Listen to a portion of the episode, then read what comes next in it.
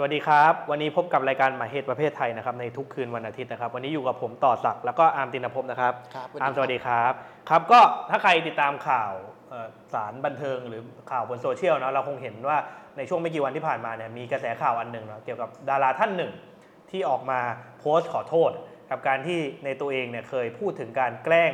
เพื่อนในสมัยวัยเรียนเนาะแล้วก็มีการไปดราม่ากันต่างๆนานาว่าเป็นเรื่องที่ไม่เหมาะสม เจ้าตัวเองก็ออกมาโพสต์ขอโทษใช่ไหม แล้วเราย้อนกลับไปในสมัยเด็กเนาะอามไม่แน่ใจ เราเองก็นั่งนึกย้อนกลับไปในวัยเด็กอืมเราก็คงมีเรื่องที่เราเคยแกล้งเพื่อนอืมแล้วก็เคยถูกเพื่อนแกล้งเหมือนกันเออถูกแกล้งในความทรงจำเนอะทีเนี้ยวันเนี้ยอาร์มก็เลยโยนว่าเฮ้ยมันมีบทความอันหนึ่งที่อาร์มไปเจอมาแล้ว คิดว่าน่าสนใจแล้วอาจจะชวนคิดถึงมันอย่างซับซ้อนในเชิงวิชาการ แล้วจากประสบการณ์ของการศึกษาในโลกตะวันตกนะครับบทความที่นี้ชื่อ just a joke นะครับเอ่อ the thin lines between teasing harassment and violence among teenage boys in lower secondary school นะครับผู้เขียนคือยอว่าใช่ไหมครับผมอ่านถูกไหมโอโอดินบริงนะครับแล้วก็โทมัสโจแฮสสันนะครับเอ่อทำไมอ่านถึงเลือกบทความชิ้นนี้มาชวนคุยกับเราในวันนี้ครับ อย่างแรกเลยก็คือครับอย่างที่ต่อแนะนำมาใช่เลยเราก็คิดอย่างนั้นเหมือนกันว่า มันช่วงหลังๆเนี่ยเราเห็นข่าวที่ดาราหรือว่าเซเลบริตี้เนี่ยจะถูกแฉแล้วก็ออกมาขอโทษเรื่อง ประสบการณ์ในอดีตที่เคยกลั่นแกล้งอะไรอืมใครไว้อะไรเงี้ยอืมแต่สิ่งหนึ่งที่เราสังเกตเห็นเป็นพิเศษจากในบรรดาชาวเน็ตทั้งหลายก็คือ แนวทางการวิวิพากษ์ในการแนวทางในการวิจารณ์ดาราเหล่านั้นเนี่ยอืมเรารู้สึกว่าการตีความความหมายคำว่าการการกลั่นแกล้งอะมันค่อนข้างมีลักษณะเป็น monotone ความหมายเดียวอืมมิติเดียวอืมแล้วค่อนข้างแบนอืมทำให้เราตั้งคำถามว่ามันสามารถมองวัฒนธรรมการกลันแกล้งเนี่ยในมิติอื่นได้หรือไม่มันมีความสลับซับซ้อนมากกว่าแค่ การที่ A ใช้ความรุนแรงต่อ B อืมเท่านั้นอืมหรือเปล่ามันมีมันมีคำอธิบายหรือปัจจัยกำหนดที่ก่อให้เกิดวัฒนธรรมชุดเนี้ยขึ้นมาบ้างหรือเปล่าอืมก็ด้วยความบังเอิญน่ะเจอบทความชิ้นนี้อืมขึ้นมาครับบทความชิ้นเนี้ยต้องการจะอันอันอันนี้คือเป้าเป้าหมายหลักของบทความเลยนะครับ คือต้องการจะเน้นย้ำและสำรวจอะว่าไอ้คำว่า joking cultures หรือวัฒนธรรมการล้อเล่นล้ล้ออเลีเลียยนนเล่นตลกเนี่ย มันมีกี่แบบ มันอืม ดำเนินการผ่านปฏิบัติการอะไรบ้าง อืม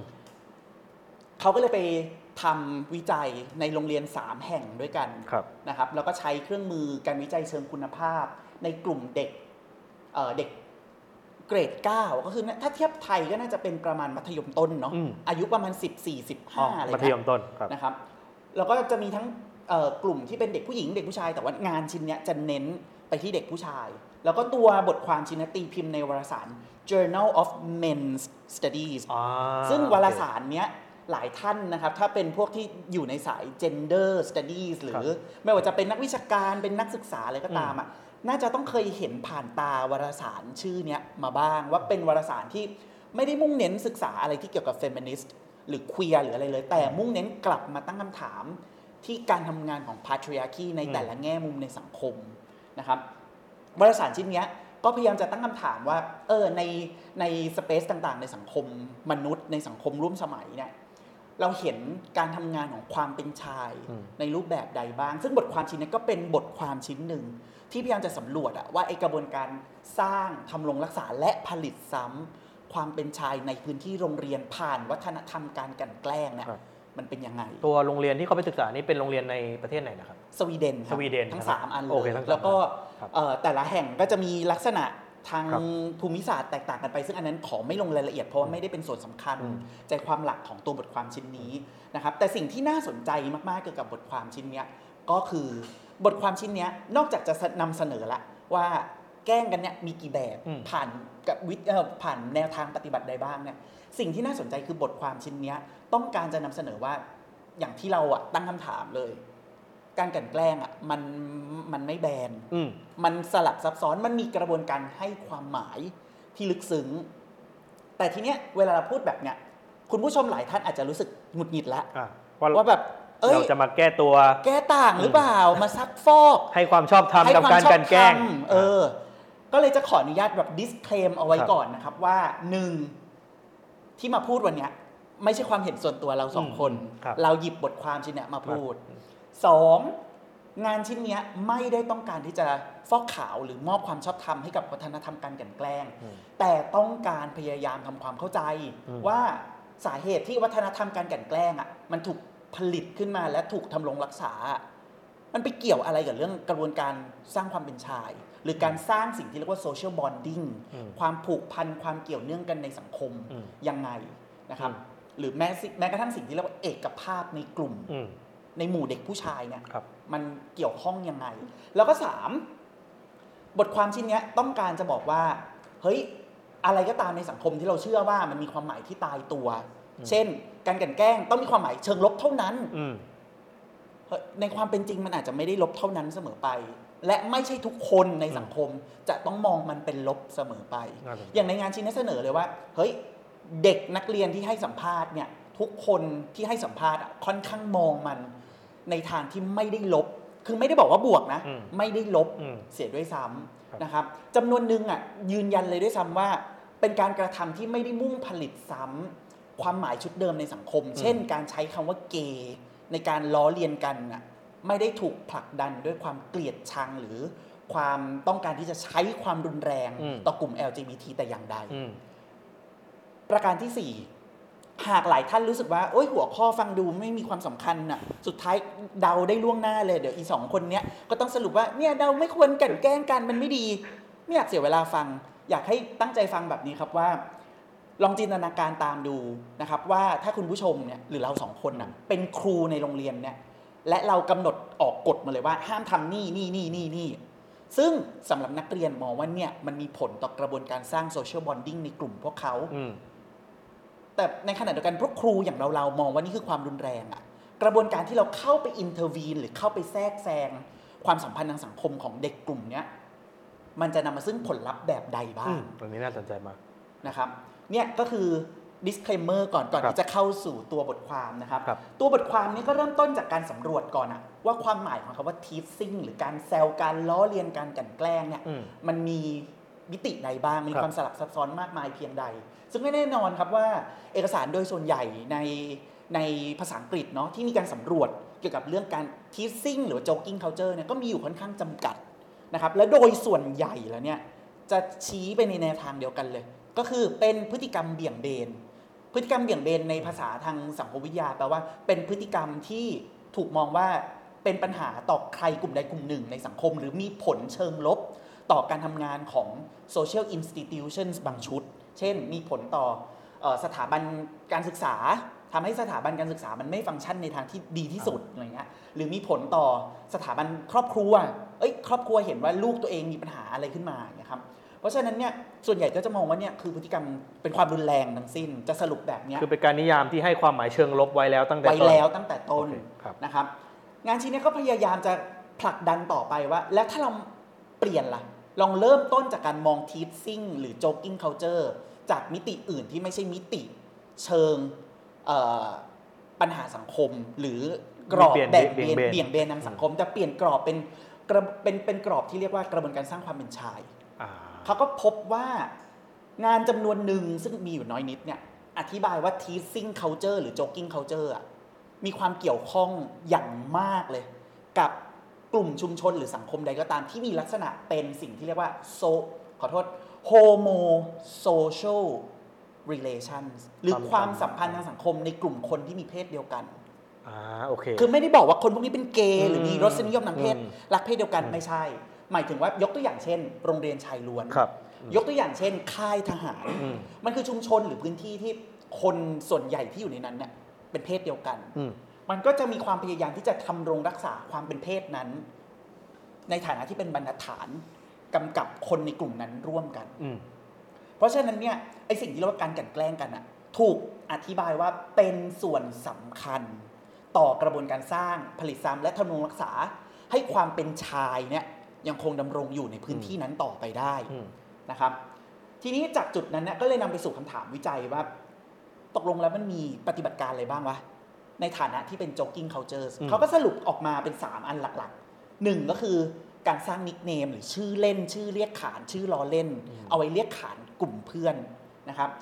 สองคือการแซวด้วยมุกเหยียดเพศ ซึ่งแบ่งออกเป็นสองหัวข้อย่อยก็คือครับมุกเหยียดเพศแบบ homophobic อืมกับมุกเหยียดเพศแบบที่เป็น sexistผ่านสองอันเนี้ยก็จะผ่านคำสองคำอันแรกอาจจะใช้คำว่าเกย์เป็นคำแซวคำล้อเลียน กับ 2.2เนี่ยจะเป็นใช้คำว่า cunt cunt นะครับที่หมายถึงแปลว่าเป็นกะหรี่อืมเป็นโสเพณี เป็นคนเอ่อมีมีรสนิยมทางเพศในแบบครับที่เอิ่มหลายคู่นอนเลยก็ว่ากันไปเนี่ยแล้วก็สาม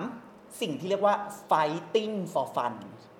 สู้กัน สู้กันเพื่อความสนุกสนานตีกันเล่นมวยปั้มกันอืมตีหัวกันชกกันแต่ในนามของความสนุกสนานอืมโอ้นะครับ ซึ่งอันเนี้ยจะสลับซับซ้อนที่สุดนะครับ เดี๋ยวเราพักกันสักครู่ก่อนได้ดีกว่าไหมได้แล้วเดี๋ยวครับกลับแล้วเดี๋ยวช่วงมาหน้าเนี่ยกลับมาจะมาอ่านจะมาขยายให้เราทีละขอันยายทีละครับอันเลยครับนะครับ พักกันสักครู่ครับผม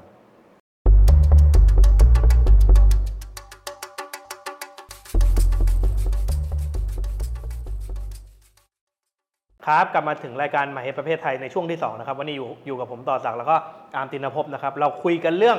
การกลั่นแกล้งนะครับในหมู่เด็กเนาะเพราะว่าในงานวิจัยที่อาร์มไปศึกษาอ่านมาเนี่ยมัน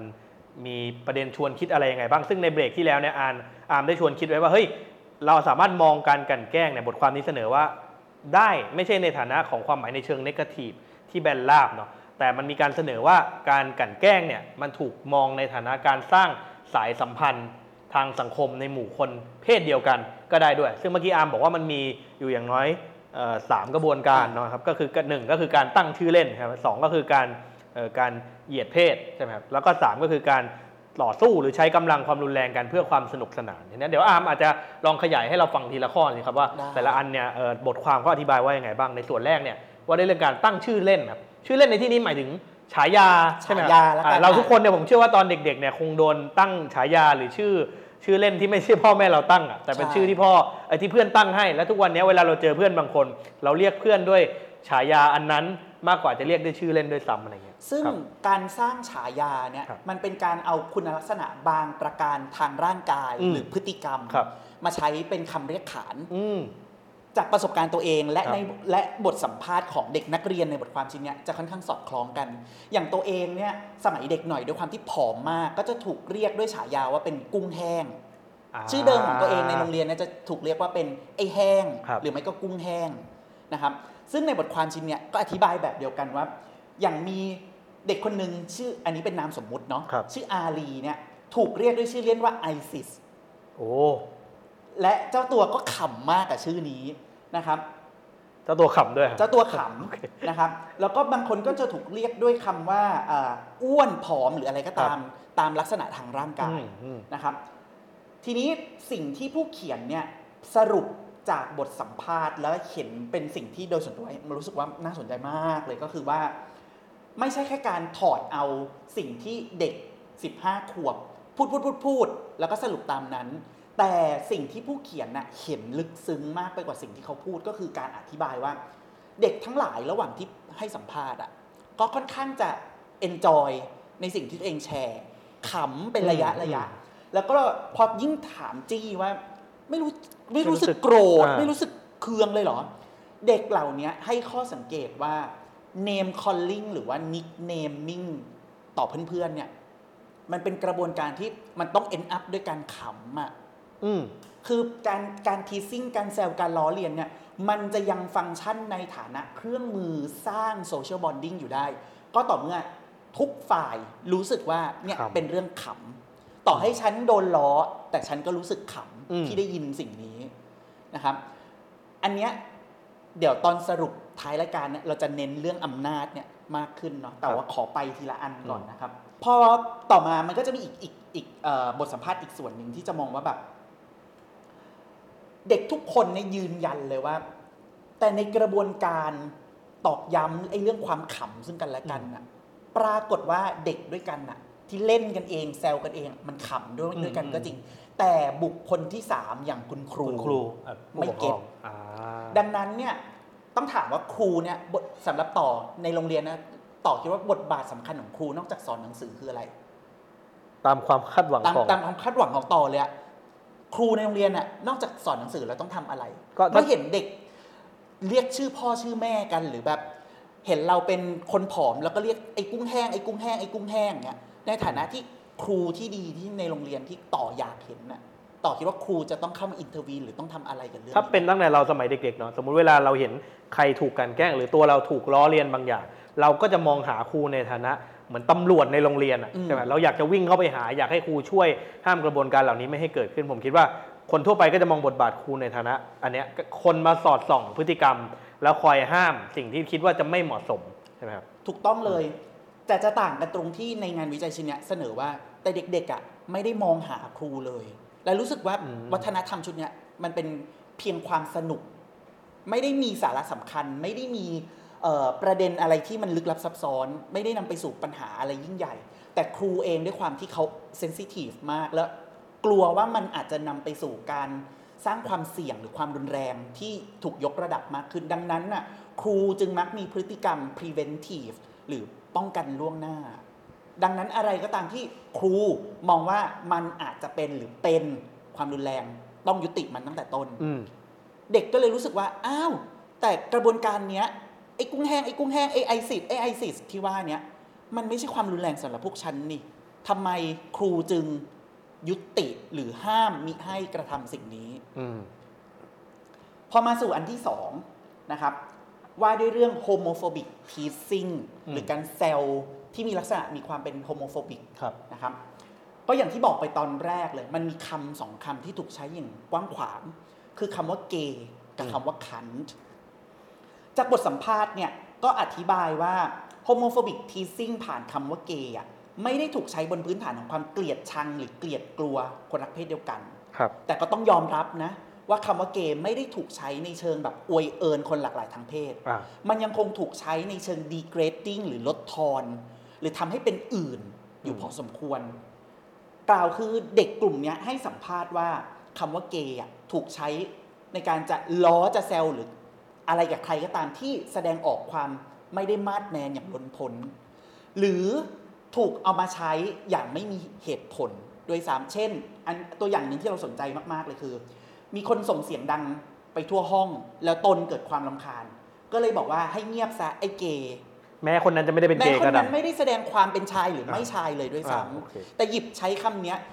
ด้วยการผลิตซ้ำความหมายที่ดำรงอยู่แล้วในสังคมในฐานะที่เป็นอื่นอืมแต่ความเป็นอื่นเนี้ย เจ้าตัวผู้ใช้อะมองข้ามเรื่องอัตลักษณ์ทางเพศภาวะ และการแสดงออกทางเพศภาวะไปอืมอืมนะครับ แต่เน้นอีกครั้งนะครับไม่ได้บอกว่าใช้โดยที่อวยเอินอืมสถานะทางสังคมนะอืมยังคงมีนัยยะ degrading อยู่โอเคนะครับผลที่ตามมาของการใช้คำว่าเกย์หรือแม้กระทั่งคำว่าคันต์ก็ตามเนี่ยสะท้อนให้เห็นว่ามันก็ยังคงเป็นการดำดำรงไว้ซึ่งสถานะ หรือไอสิ่งที่เรียกว่า gender hierarchy อะอืมการจัดช่วงชั้นทางเพศภาวะอืมผู้ชายที่ดีต้องเป็นแบบไหนครับผู้ชายที่ไม่ดีต้องเป็นแบบไหนอืมและในขณะที่ตัวเด็กนักเรียนคนนั้นอาจจะพูดว่า เฮ้ยผมอะไม่ได้คิดเลยนะ ว่าเวลาพูดคำว่าเกย์อะผมมันจะมองว่าคนนั้นเขาไม่แมน ผมก็พูดไปเฉยๆอย่างนั้น แต่ subconsciously อะในจิตไร้สำนึกลงไปอะคุณเป็นส่วนหนึ่งที่ยังคงผลิตซ้ำอะให้ gender hierarchy เนี่ยยังมันคยังงดำรงดำรงออยู่ยู่นะครับ ประการที่ 3 อันที่เด็ดที่สุดโดยส่วนตัวเราชอบพาร์ทนี้มากก็คือ การสู้กัน just for fun อะอืมตีกันในนามของความสนุก อย่างโรงเรียนชายล้วนสมัยก่อนก็จะมีแบบเล่นมวยปั้มกัน อันหนึ่งใช้ที่เราเคยเล่นตบหัวกัน และเพื่อนรอบตัวชอบเล่นกันบ่อยๆ ก็คือนอนทับกันอ่าพอเห็นคนหนึ่งหลายนๆคนแล้วคนอะก็จะนอนทับกันซ้อนอันกันนี้ซ้อนอันกัน นี้เคยเจอกัน ในบ่อยครับบทความชิ้นเนี้ยก็อธิบายว่าเด็กโรงเรียนแห่งหนึ่งในในสวีเดนก็ชอบเล่นมากบนโซฟาตัวหนึ่ง จนกระทั่ง โรงเรียนออกกฎอย่างเป็นทางการเลยด้วยซ้ำประกาศอย่างเป็นทางการเลยว่า ห้ามมิให้นักเรียนมานั่งที่เก้าอี้โซฟาตัวเนี้ยเกิน 3 คน และในการนั่ง 3 คนเนี้ยห้ามมีการซ้อนร่างกายกันว่ามิเช่นนั้นมันจะนำไปสู่ไอ้สิ่งที่เรียกว่า boys piling หรือการซ้อนกันของเด็กเด็กผู้ชาย ก็คือนั่งทับนอนทับกัน เพราะคนที่อยู่ข้างล่างสุดอะมันมักจะเจ็บอึดอัดถูกปะ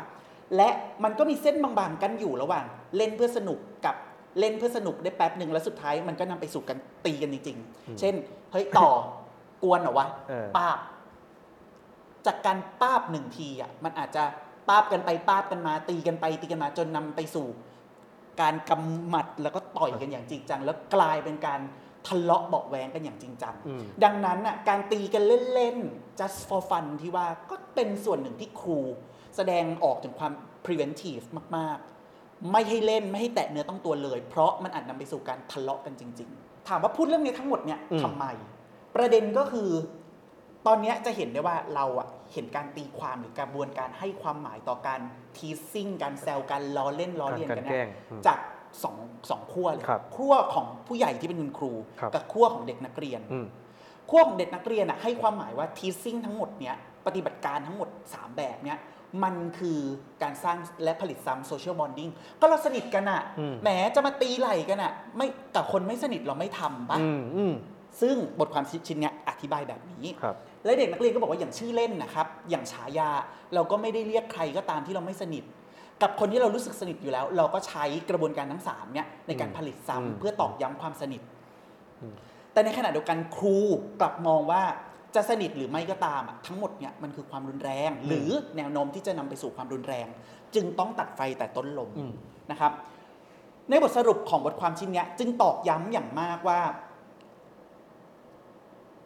สุดท้ายแล้วอะไม่ว่าคุณผู้ชมหรือเราเองก็ตาม จะมองว่าไอ้สามข้อเนี่ยฟังดูแล้วไม่คอนวินซิ่งเลยว่ะมันฟังดูก็ยังคงเป็นสิ่งที่ผูกติดอยู่กับความรุนแรงอยู่ดีนั่นแหละอืมแต่ ประเด็นสำคัญที่บทความชิ้นนี้ต้องการจะย้ำก็คือ ก็ไม่เป็นไรถ้าคุณจะมองว่ามันเป็นความรุนแรงน่ะ ไม่ผิด หรือถ้าเด็กนักเรียนกลุ่มนี้จะมองว่าสิ่งที่พวกเขาทำอะไม่ใช่ความรุนแรง พวกเขาก็ไม่ผิด เพราะท้ายที่สุดสิ่งที่บทความชิ้นนี้ต้องการจะตอกย้ำก็คือว่า กระบวนการให้ความหมายต่อสิ่งสิ่งหนึ่งในสังคม มันไม่จำเป็นต้องเหมือนกันเสมอไป และมากไปกว่านั้น แม้เราจะมีการให้ความหมายที่ต่างกัน สุดท้ายแล้วอะครับ การที่คนแต่ละกลุ่มในสังคมมันอยู่ร่วมกันในพื้นที่เดียวกัน แล้วมันให้ความหมายต่อสิ่งต่างๆ ต่างกันอะคำถามที่ควรจะถามมากกว่าก็คือ แล้วเราจะอยู่ยังไงอืมเราจะอยู่ร่วมกันยังไง ท่ามกลางการที่เราตีความความหมายต่างกันอืมและอีกสิ่งหนึ่งที่ต้องตอกย้ำเป็นสำคัญเลยก็คือว่าแต่เด็ก ๆ พวกเนี้ยเองอะ ก็ไม่ได้จะบอกนะว่า การกลั่นแกล้งเป็นสิ่งที่ถูกต้องร้อยเปอร์เซ็นต์ไม่ใช่อย่างที่บอกใน disclaimer ทีแรกเลยครับว่า วัฒนธรรมการโจกกิ้งหรือวัฒนธรรม teasing culture เนี่ย มันจะต้องเกิดขึ้นในนามของทำต่อกันอืมและขขำอืมำส่วนหนึ่งของบทสัมภาษณ์ในชิ้นเนี่ยตอกย้ำเลยว่า อย่างตีกันนอนทับกันน่ะถ้ามัน end up ที่ความเงียบ ให้คิดเอาไว้เลยว่าเนี่ยไม่ใช่ joking culture อีกต่อไปโอเคเนี่ยเด็กนักเรียนอายุ 15 ก็ยืนยันในส่วนนี้เหมือนกันว่า กระบวนการ teasing อะมันจะต้องเป็นกระบวนการให้ความหมายร่วมกันของคนทั้งสองฝ่าย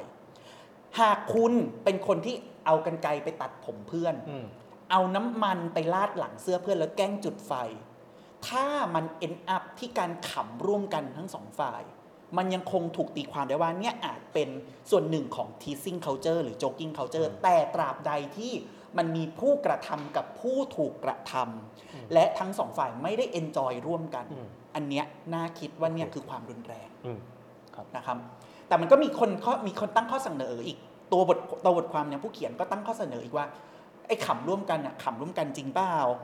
หรือถูกมานิพูเลตให้ให้ต้องขำขำมิเช่นนั้นฉันจะไม่ได้รับการยอมรับ อันนี้ในก็กลุ่มซับซ้อนเข้าไปอีกขั้นหนึ่งอ่ามันก็จะยิ่งซับซ้อนขึ้นไปครับนะครับ ก็ขอจบบทความเนี้ยเพียงเท่านี้แล้วกันให้กลับไปคิดกันต่อว่าอืมเอ้ย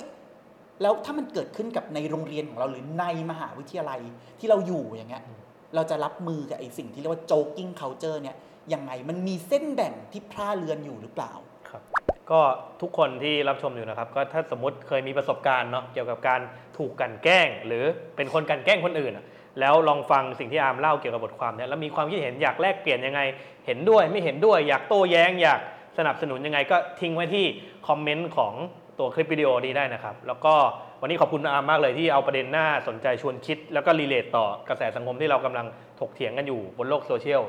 มาให้เราคิดกันต่อว่า เออเราจะมองประเด็นเหล่านี้ยังไงครับ ก็ฝากติดตามรายการหมายเหตุประเภทไทยนะครับ ที่ช่องของประชาไทยทุกคืนวันอาทิตย์นะครับ วันนี้ผมต่อศักดิ์แล้วก็อาร์มตินภพก็ขอลาไปก่อน ขอบคุณมากครับผม สวัสดีครับ สวัสดีครับ